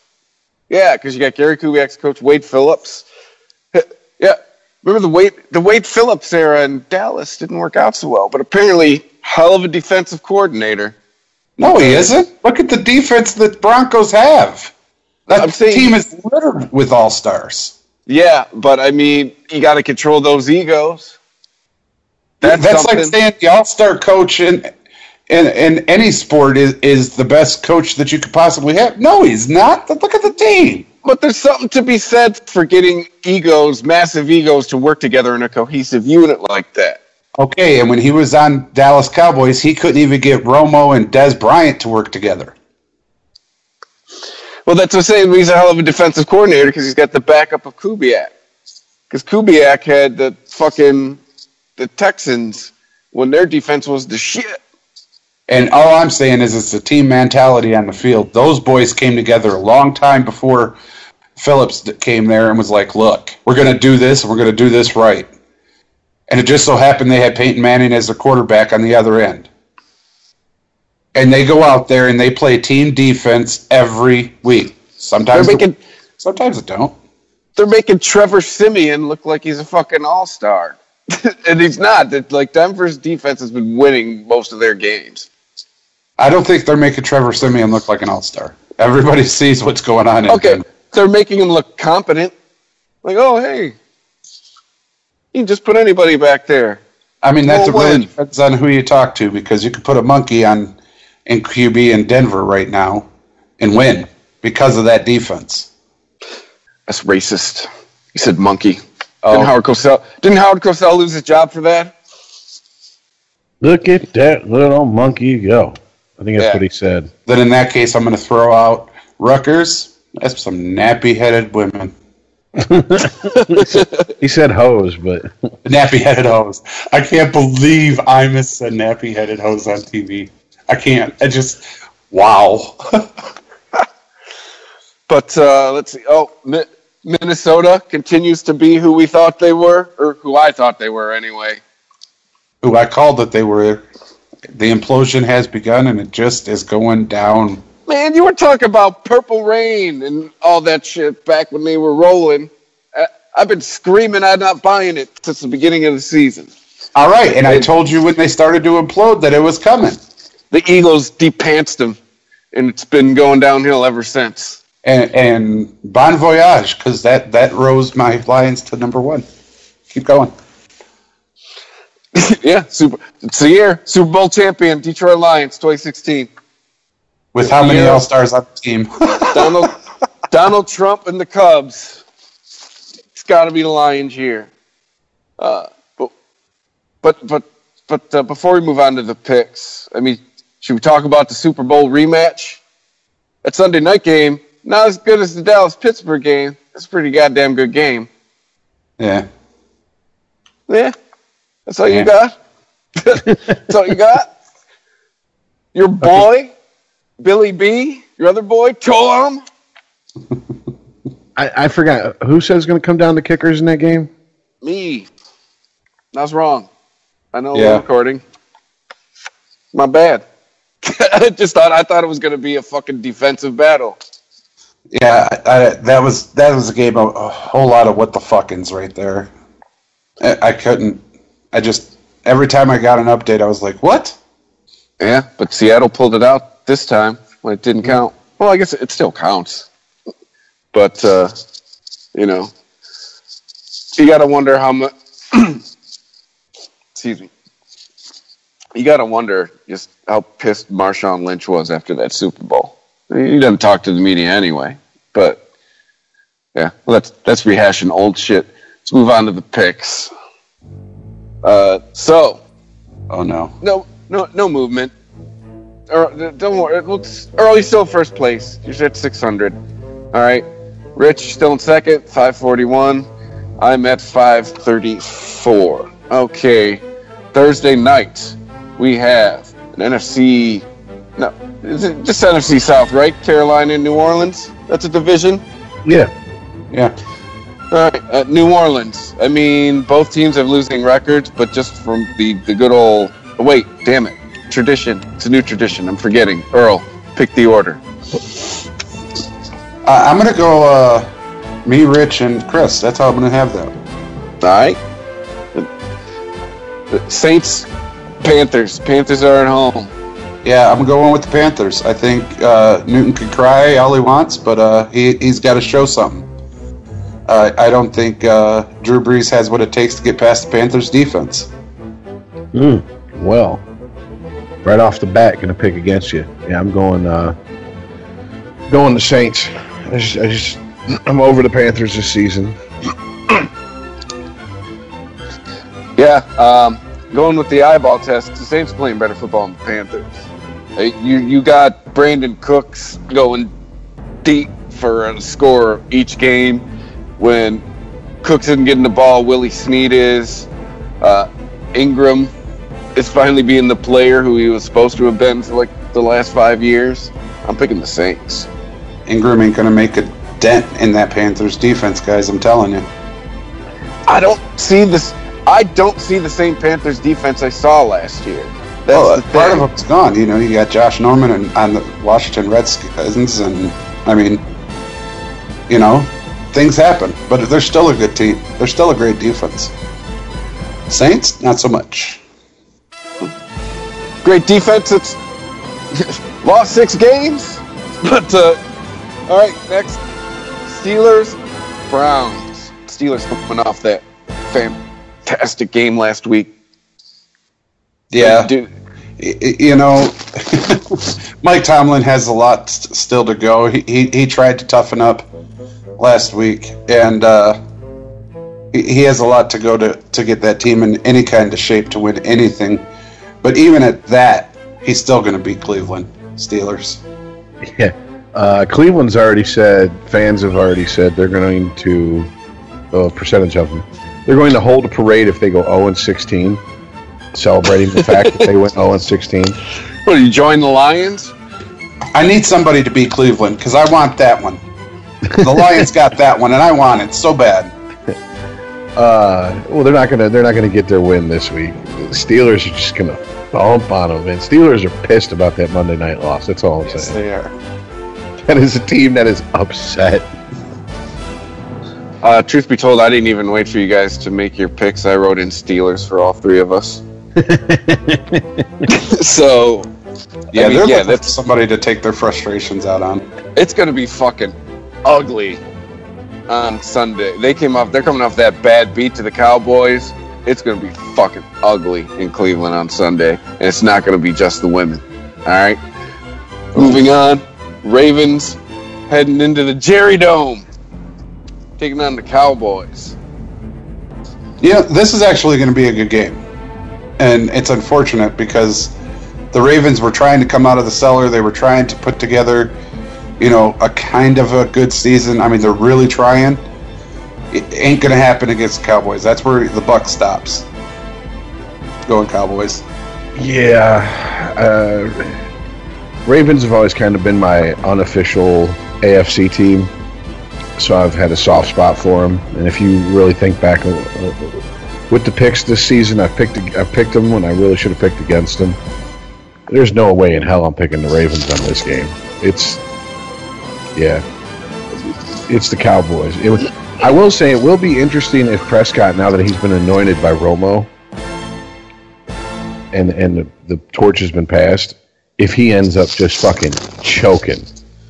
I would like to see him come out and go, "That's fucking right. That's this is why you endorse me." Sit your punk ass down and talk on the headset to somebody who cares. I, I would yeah. love to see that. Yeah, I'm Willie Beeman, your cap. Just get on the sideline with the headset cap. Tell me tell me how good I look throwing this ball. All right. Well, uh, my uh, just review on the Ravens this year has been would be meh. Uh, I am a lot of own, yeah, but I'm an owner of the Baltimore Ravens defense in my fantasy football league, and they've been uh, kind of whooping ass about the last month. I think this game is going to be. I think this is going to be. Uh, we just talked. We just sucked his dick for a good five minutes, but I think this game is going to be a test for Zeke. Uh, if he comes out of the other end of this game with you know huge stats, I think it's going to legitimize him. Uh, going with the Cowboys, though. I just talked all that shit about the Ravens' defense, but, you know, if they stop Zeke on the ground, I mean, Dak's been connecting with Dez. He's been connecting with Cole Beasley. Witten, all of a sudden, having a year like five years ago. Uh, going with the Cowboys. Next up, haha, the home game. Jacksonville heading into Ford Field to face the Detroit Lions. Anybody? First place, Detroit Lions. Anybody? Bueller?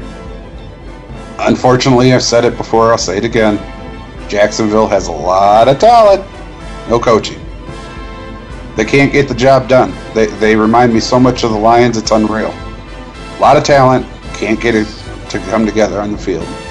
Um... I'm hoping we don't need a, a Stafford rescue in the fourth quarter, but we might. And he's proven it time and again. He'll be there. So, Lions. Yeah. I, even though the Lions backed up Ash first in the first place in traditional Lions style, I can't pick against them in this game. Jacksonville is just, uh, I mean, it goes Dolphins, Tampa Bay, and that other team in Florida. And, yeah, so give me the Lions. Yeah, I mean, Jacksonville last year showed signs of cohesiveness, uh, but, uh, yeah, this year, I mean, they're back to being what they're supposed to be, uh, picking the Lions. Next up, Titans at the Colts. Titans are five and five. Colts are four and five. Surprisingly, after their really shitty start. This uh, is the game that when I was in Tennessee, I, I was a hundred percent what the fuckins, because I swore Luck was going to continue his getting hit and getting up and go, where'd the ball go? But that's not what happened. Marcus Mariota, what disappeared the first time they played.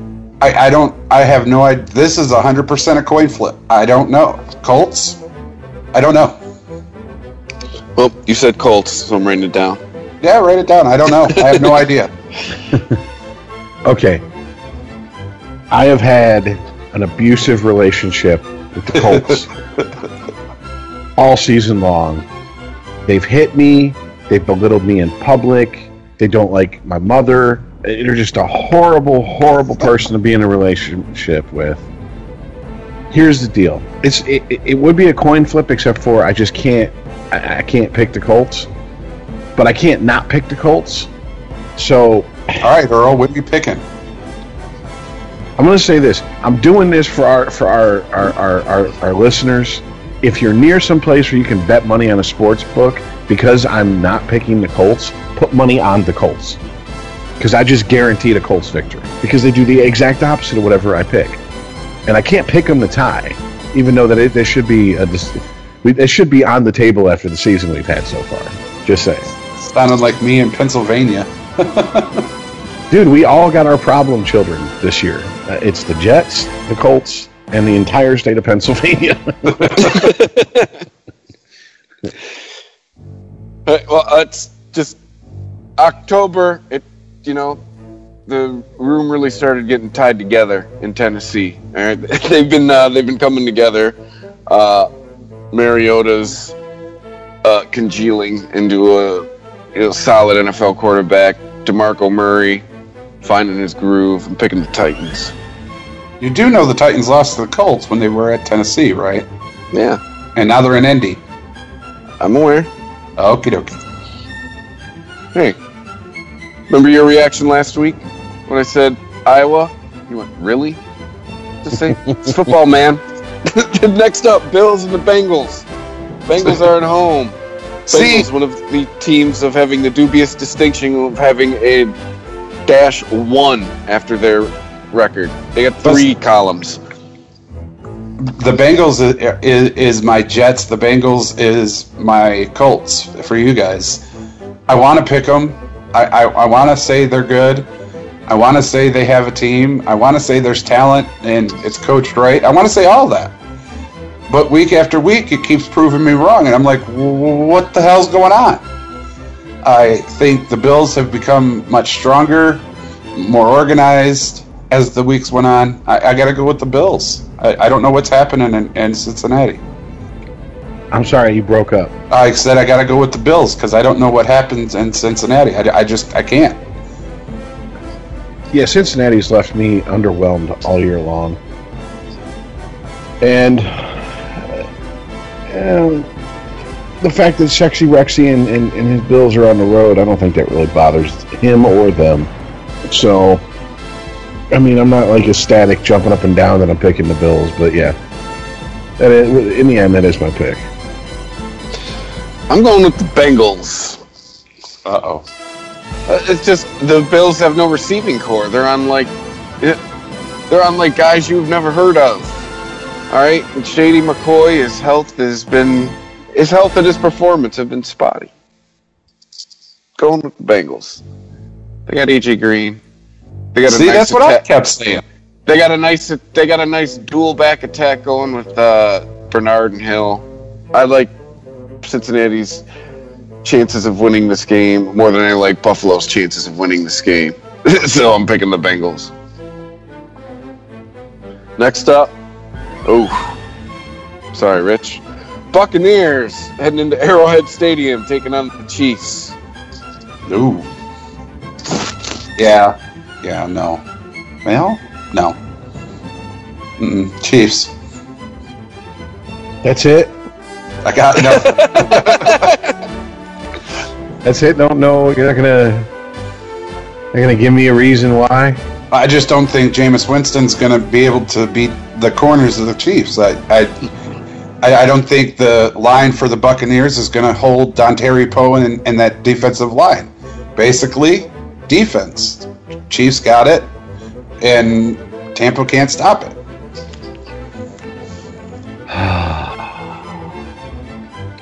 Yeah, I. Chiefs. I. I I can't even. I can't even. I can't even try to come up with some bullshit reason to even sit here and, and make a case for the Bucks. Like I was thinking about it. It's how come I was trying to buy more time, and it just he kept talking. I'm like, he's right. What are we even talking about this for? I think we see Alex Smith and Spencer Ware have career days. Jeez. God damn! Really, you got to rub it in like that? I do. Say someone had to do it, right? The right. Bill Hicks built the Cripples and Dance too. You gotta rub it in.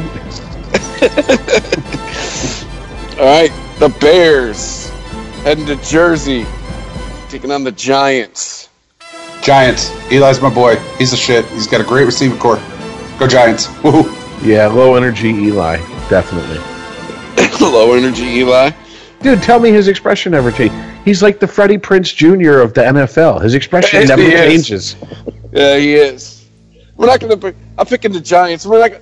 We didn't bring up Odell doing his little thriller dance in the end zone the other day. Dude, just that for the record, I, I hate Eli. I hate his receiving core. I don't care about the Giants. I just ain't picking the toilet bowl. I was mildly entertained by Odell the other day. With the thriller dance. That was one of the more creative touchdown celebrations. Oh, uh, oh, next. Wait a minute, wait a minute. Real quick, I just thought of this. I can't believe I, th- I didn't think of this. Maybe a little tiny bright spot for the Buccaneers. Doug Martin comes back this week. So he'll be, be injured next th- week. Might get three plays out of him before he's back on injured reserve. All right. uh, him and Jamal Charles, they probably, like, just... Get, push wheelchairs su- together. Yeah, they get adjoining suites at the hospital. All right, next up, Cardinals, Vikings, Vikings. Five and four, but those four have all been in a row, haven't they? They, I think they have. Yes, they have. Implosion. Cardinals uh, four, four and one. Vikings at home. Oh, Vikings are in a nosedive, man. They're trying to pull out. They're trying to twist out. Trying to get back to where they were at the start of the season, and they just can't. Being at home, and I do believe in the Purple Rain defense. That defense was hugely, hugely uh, dominant. I just you can't overcome, and, and Detroit's taught me this. You can't overcome not having an offensive line unless you have somebody like Barry Sanders. And they did, and he's on the injured reserve, so he's out. I gotta go Cardinals. Yes, I'm going Cardinals as well. Uh, I just uh, Minnesota is that is that is bad.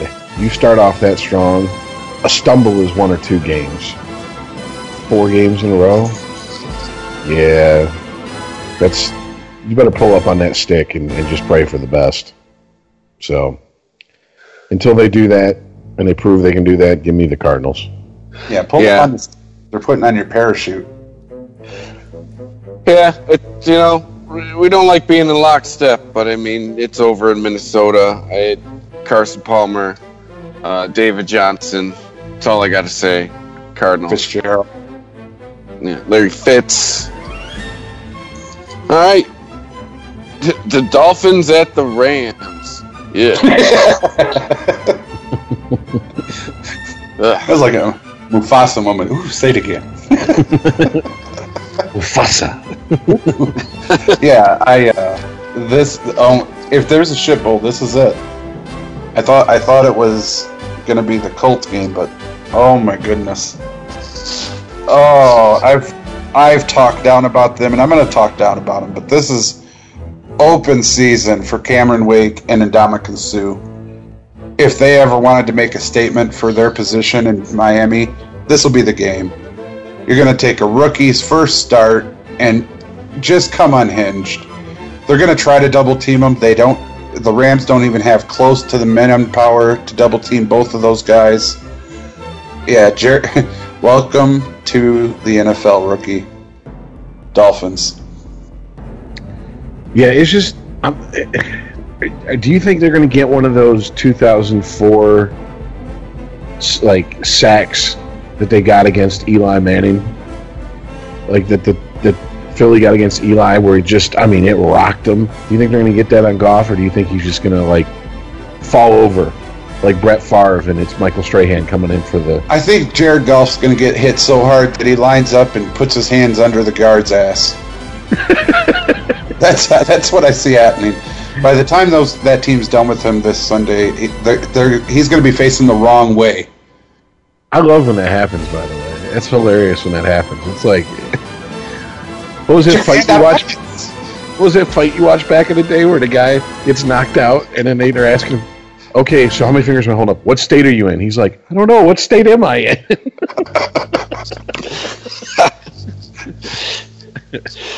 um, everything you guys said, Dolphins. All right, next up. Hit so hard he forgot he was starting. The offense goes back on the field without him. Next up, one of the longer road games you can have in the N F L. The Patriots heading to San Francisco to face forty-niners. Are you kidding me? I mean, it's on the list. I have to ask. Uh, Their logo has the American flag. This game's over before it starts. Oh, Jesus. All right. Captain America. I'm going to make fun of him until he does something. I'm just saying. All right, well, anyways, yeah, Pats. Yeah, I, this is another one I, I pre-wrote all of our responses before we gave them. And, and all fun games aside with the kneeling and everything, it, uh, it can it not make more sense to go with the Pats here?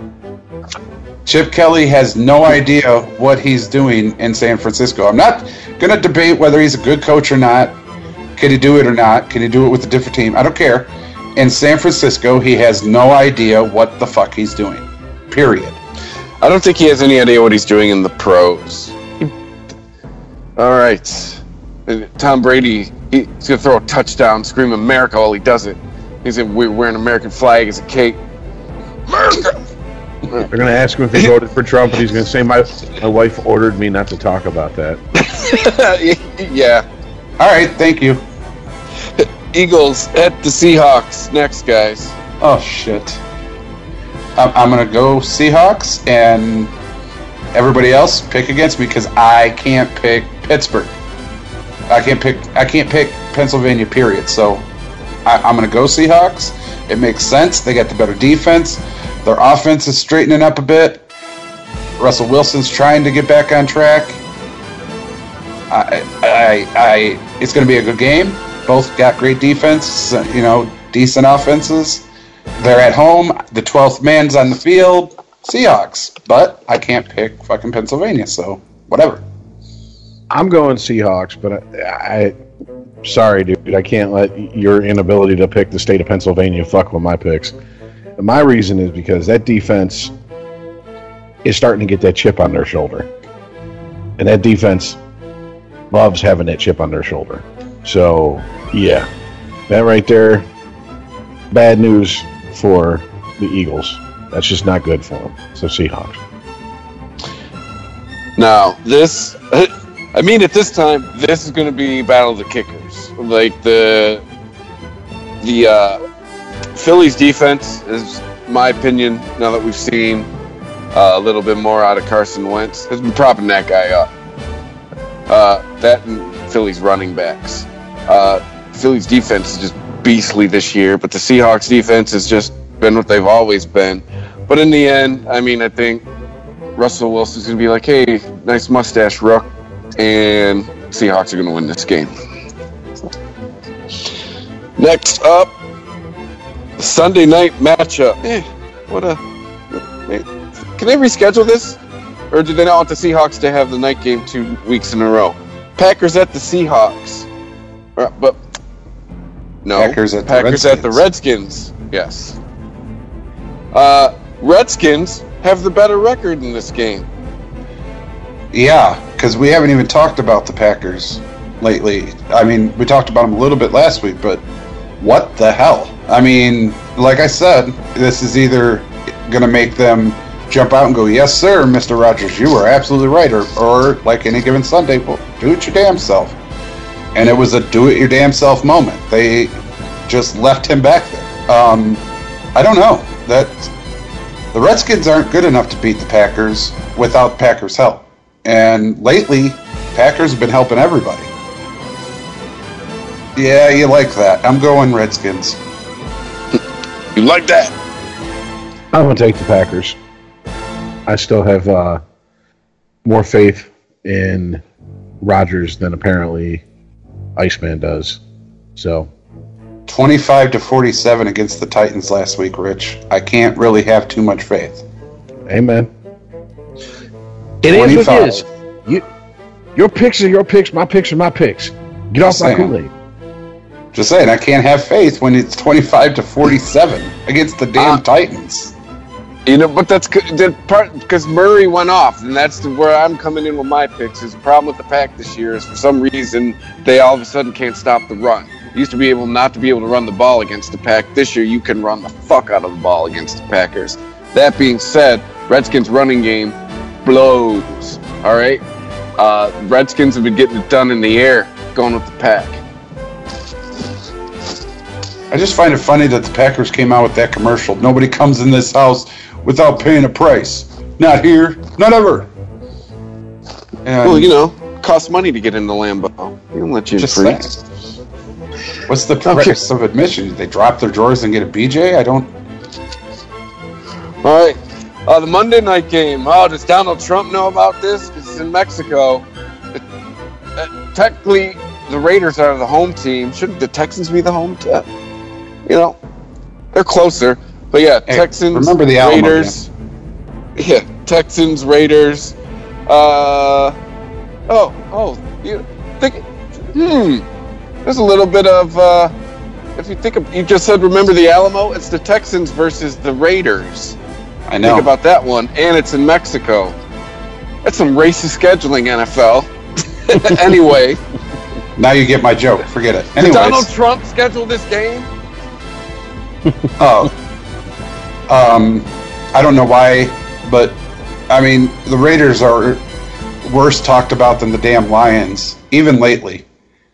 Uh, they are an up-and-coming, well-organized machine, and uh, their talent is without saying. With Amari Cooper, Carr, you know, Ladarius. Uh, I mean, they're they're nuts.